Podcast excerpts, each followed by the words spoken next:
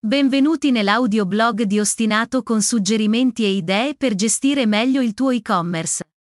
Oggi parliamo di aprire un negozio online senza partita IVA, il temporary shop.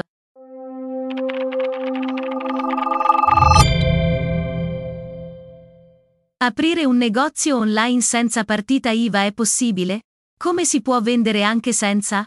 La soluzione c'è ed è il Temporary Shop, un negozio temporaneo, appunto, che può aiutarti a capire se la tua idea funziona e se sei pronto a fare sul serio.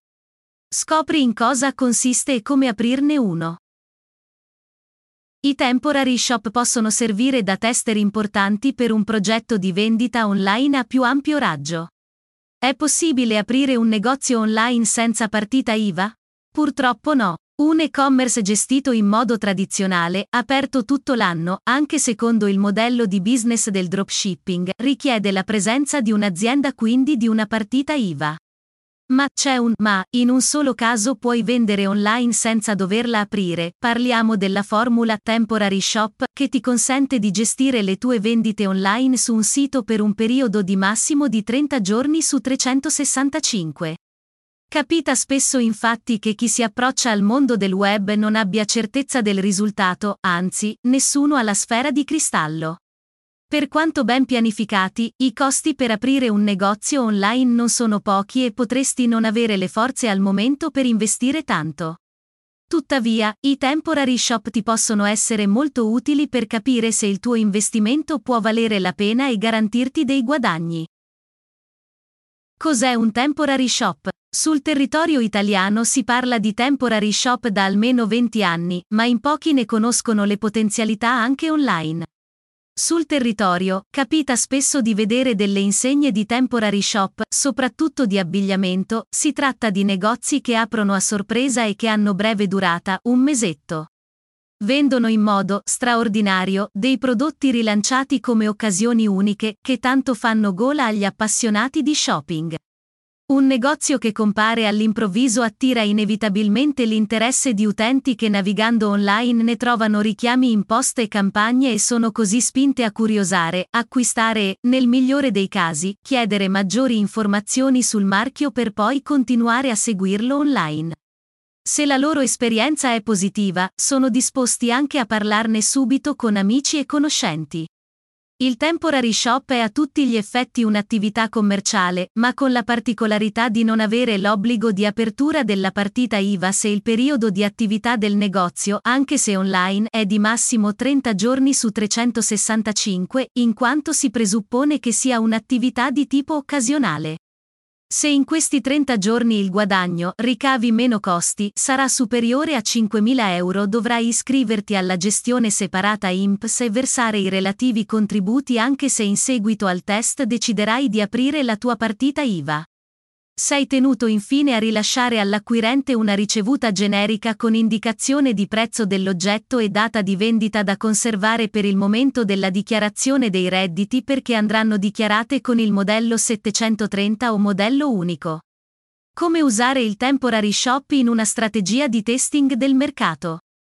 Il Temporary Shop ti consente di testare la tua attività e se dovessi essere soddisfatto dei risultati potrai aprire una partita IVA per avviare il tuo business in modo del tutto normale. Rappresenta infatti un ottimo modo per dare un boost alle vendite in modo concentrato di prodotti che o hai in magazzino e che non riesci a vendere, facendo delle offerte imperdibili e puntando sul costo basso, oppure di prodotti nuovi, da da realizzati o solo da te venduti per capire e hanno mercato. I temporary shop hanno successo per diversi motivi.